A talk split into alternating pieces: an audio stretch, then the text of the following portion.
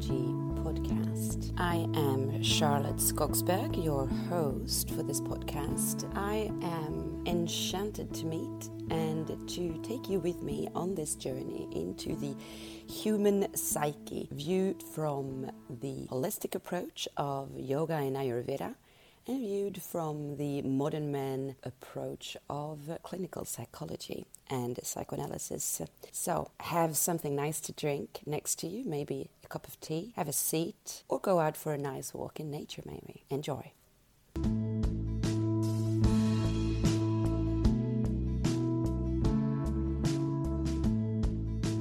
In this episode that focuses on Ayurveda, I want to continue on this journey of when Ayurveda fails us. And today I want to speak about a topic that is very close to home for me because I have been precisely in the position of the subject of today.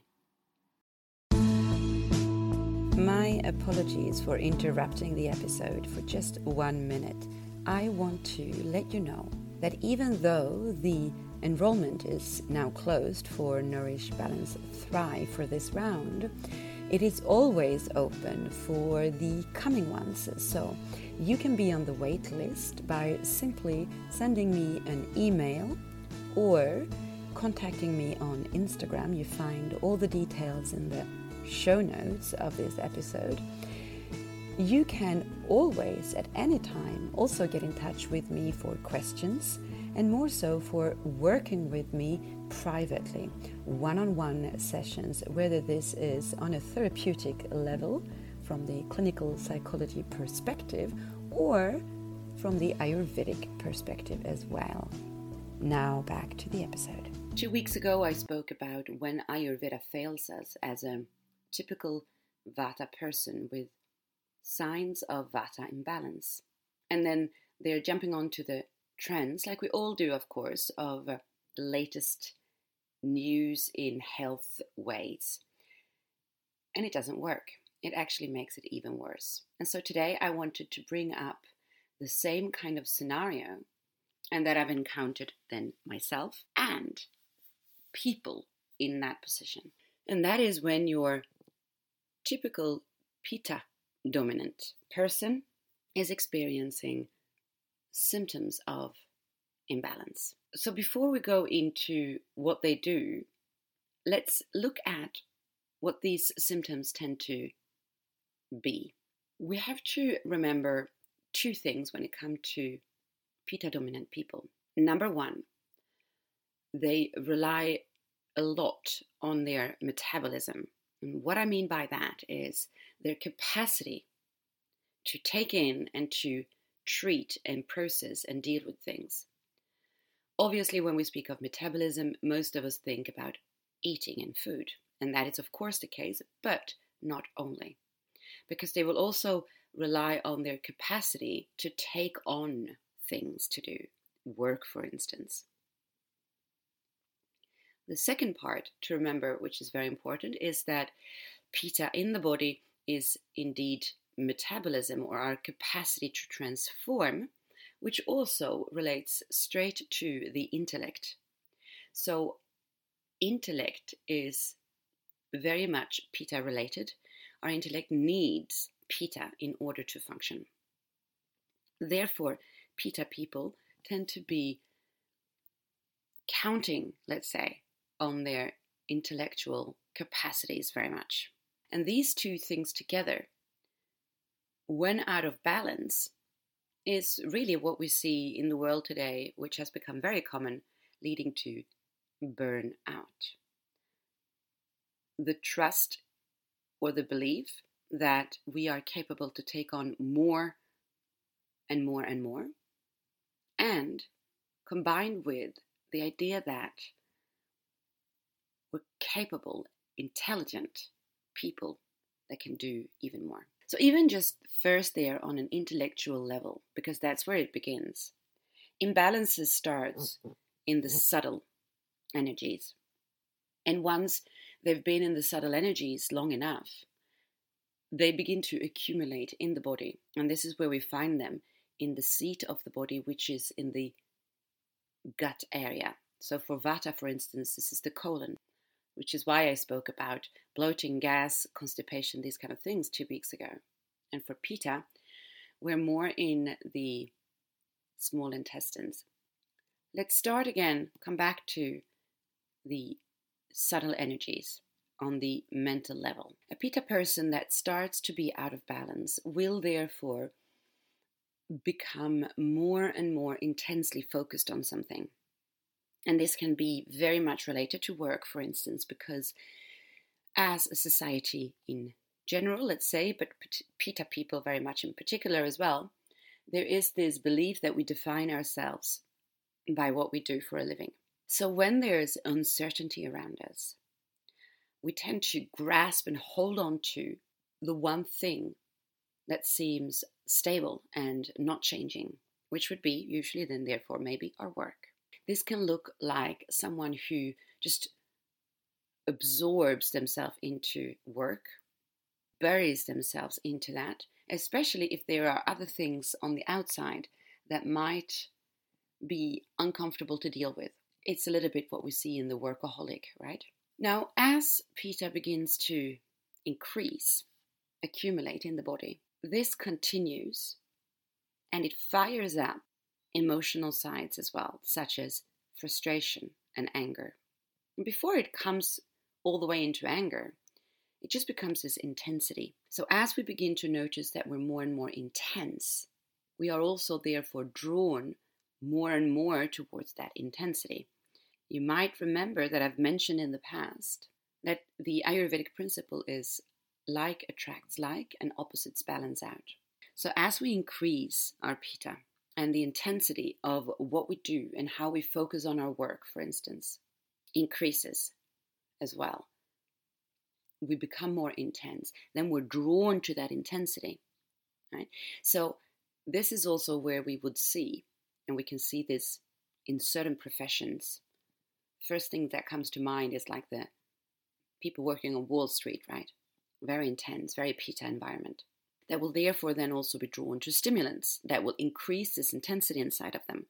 Now, on your average Joe, this might just simply be the person who starts to drink coffee or to increase the uh, caffeine intake, for instance, or maybe coffee, cigarettes, and whatnot else. And then on the level, more of those kind of stockbrokers and Wall Street, as we can imagine. It's the whole um, idea of the um, uppers, right? Different kinds of drugs that people use to increase their capacity.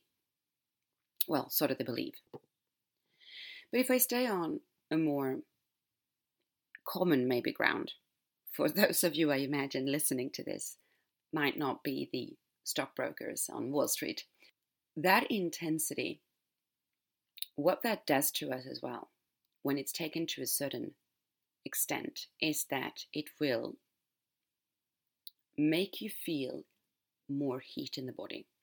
Frustration and anger feels like heat. I think most of us can relate to that, related to that. And this heat is calmed by things such as drinking alcohol, for instance, to wind down. Or, and this happens very much, snacking, beginning to eat things. Because actually, as we eat, we do that a bit to soothe ourselves. I've spoken about our relationship to food and eating in the past. You can go back and listen to those episodes if you haven't. But from a very early age, we are being soothed, soothed by our caretakers with food. And so, what I often see, see is not necessarily at this stage, is the person coming to see me when they've come to a certain point where they feel instead constantly hungry, right?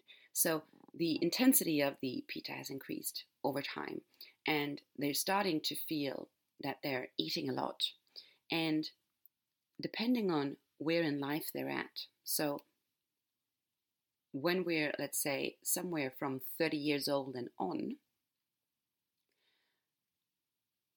when we and we begin to eat more, our metabolism has slowly started to decrease, which means that we're not metabolizing the food as well.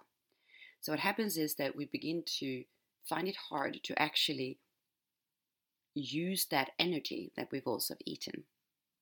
And then that creates different kinds of disturbances in our gastric system. And this increased eating that might lead to, for instance, diarrhea even, especially if we're combining this with a with a stimulant such as coffee and nicotine or whatever, creates the heat in the body that creates also a heightened state of inflammation. We always have a certain level of inflammation in the body, and that is actually necessary for us in order to be able to maintain health and to reduce toxins or eliminate them more. But this inflammation is increased by the fact that we keep aggravating our pitta.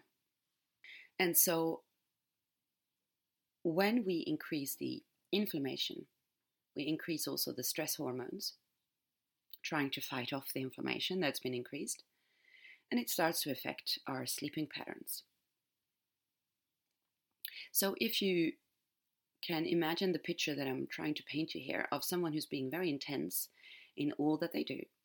They're relying on their capacity to take on more and more because they used to be able to do that.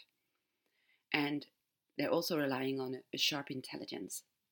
They will increase everything that they do, they will push themselves further. They tend to be somewhat a little bit of perfectionists as well.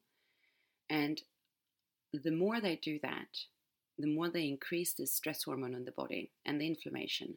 So they begin to heat up even more. They get frustrated and angry, and they tend to turn that first of all to themselves and then to other people as well. And then they become annoyed with themselves because they feel as if they're not capable of doing what they used to be doing, used to be able to. That perpetuates the state of frustration. The sleep becomes poorer, lighter, and they'll probably feel depleted in the day, so they'll might even begin to inc- re increase the intake of caffeine, for instance, and sugar. Their metabolism is not as effective as they think because they might be able to go to the bathroom every day, but they probably have somewhat of a loose stool And they're slowly but surely beginning to dry out actually because they burn themselves out. The inflammation is increasing, and they might begin to notice that they have a layer of fat around the belly. And so they take on the trends. And so some of the trends that they've seen is, for instance, intermittent fasting. And so because they have those high hunger levels, they find that really hard to imagine that they're going to do this intermittent fasting. But they're very determined and perfectionist, so they're going to force themselves to do it, which means that they'll probably take on some of the advice that they give in intermittent fasting of having some coffee. So they will increase the coffee intake and they will take away the milk or cream that they might have put in in the past And then, of course, they will increase their exercise routine as well. Now, the exercise routine is going to make them even more hungry, and the intermittent fasting is going to make them even more angry. So, all of this is increasing. They're reducing even more their eating window, they're being very careful in what they're eating. Uh, probably cut out carbs altogether, maybe even going on that whole keto thing and they're having a loose stool and they're not sleeping well and they're just really upset most of the time. And they're really doing all the wrong things when it comes to what a Pitta person actually needs. They're definitely not losing any weight. They might even feel as if they're really swollen. Now, that increased heat as well, they might turn towards the hot and cold sauna ice bath thing. Definitely have been there myself. And to a certain extent, that can actually be quite beneficial for them, especially the cold bath. But the issue with Pitta is that their tendency is transformation, right? Their tendency is intensity. And so they just go for more and more intense things, more and more extreme things. Whereas what they actually need to do is go in the complete opposite direction, which just feels so counterproductive, which just feels as if they're being lazy, which feels as if they're not controlling what's going on with their body. And that is exactly what they need to do. Fire is not known for being lazy or for being moderate or soft. And so when fire is too strong, as the saying goes in Ayurveda, we want to bring in the opposite qualities. So, what they actually need to do, these people, is that number one, for a certain time, they will have to stop the exercising routine, or at least stop the cardio part of it.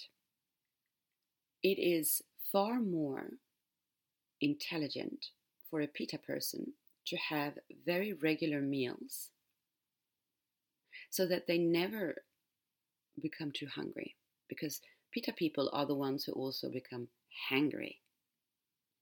And when we become hangry, what happens is that we, well, all reason goes out the window and we'll just eat whatever's in front of us. Pitta people being very hungry people in general and have had, most probably in youth, a strong capacity to eat a big portion, will all of a sudden not be moderate in what they put into their mouth in terms of quantity either. So they will tend to be too hungry, eat anything that's in front of them, and eat much more than they actually need. Therefore, it's far more interesting to make sure that they never actually become so hungry. In Ayurveda and in my program, we have a tool that we use from day one for this specific reason. So that we begin to familiarize ourselves with how our hunger levels actually function. Now, when a person is no longer in this fight or flight mode that it is when it comes to food, they will cool down their whole system in general. That means that they will be able to look more in a sober way, let's say, at what they do. They will be less intense and they will be able to soften. All of a sudden, maybe eating three meals a day, going for a walk in the morning, and then regulate how many hours they're actually going to work in the day and make sure to do something that is just for fun is going to be very important. The work play balance is something that Pitta people needs and find extremely difficult to maintain. Too intense people are not feeling well. This means that they might even have to schedule their day. Now, that is something they like the idea of structure, having a, a plan to go by so that they control a little bit their experience. They like that. But in that, there needs to be things like play, things like just doing nothing. Something that I've given as an exercise for Pitta people to do is to just take half an hour you set an, an alarm so that you know the time and you put that alarm away from you, and then just sit perfectly still without an activity to do, without meditating, without reading, without scrolling on a phone, just sitting. Another one would be to just go out for a walk in nature without a goal the body will slowly but surely begin to cool down and the muscles will begin to refirm. And the mind begins to settle again. And that intensity that actually kind of clouded their intellect will disappear and they will feel really clairvoyant instead. It's really difficult to accept in the beginning, and I've met several people where I know for sure that even though I gave them these recommendations, they didn't trust that that could work.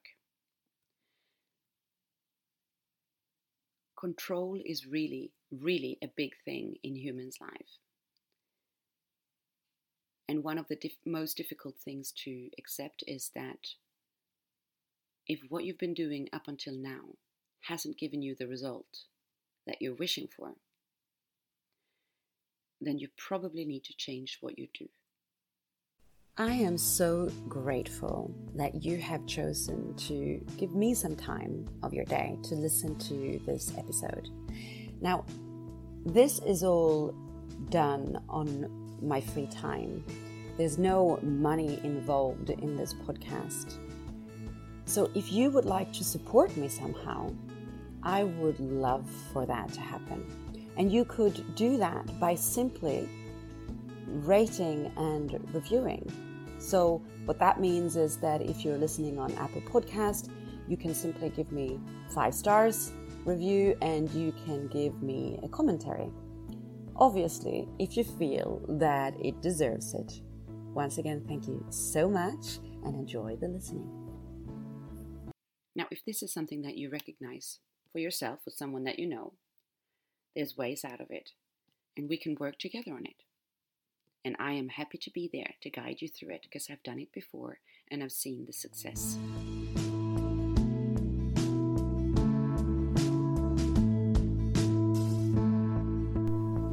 Thank you so much for choosing to listen to this podcast and this episode.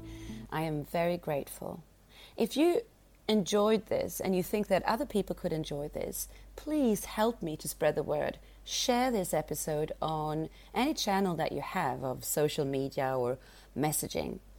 And even more so, I would really appreciate if you know one other person who might benefit from my words today specifically. Take that one minute it takes to simply share this episode with one person. Remember that there's a human being on the other side of your phone, of your earpods, of this microphone. And I would love to hear your thoughts on what I've been talking about. So please leave a comment. Send me a message directly if you wish. This is Charlotte. This is me. See you next time. Namaste.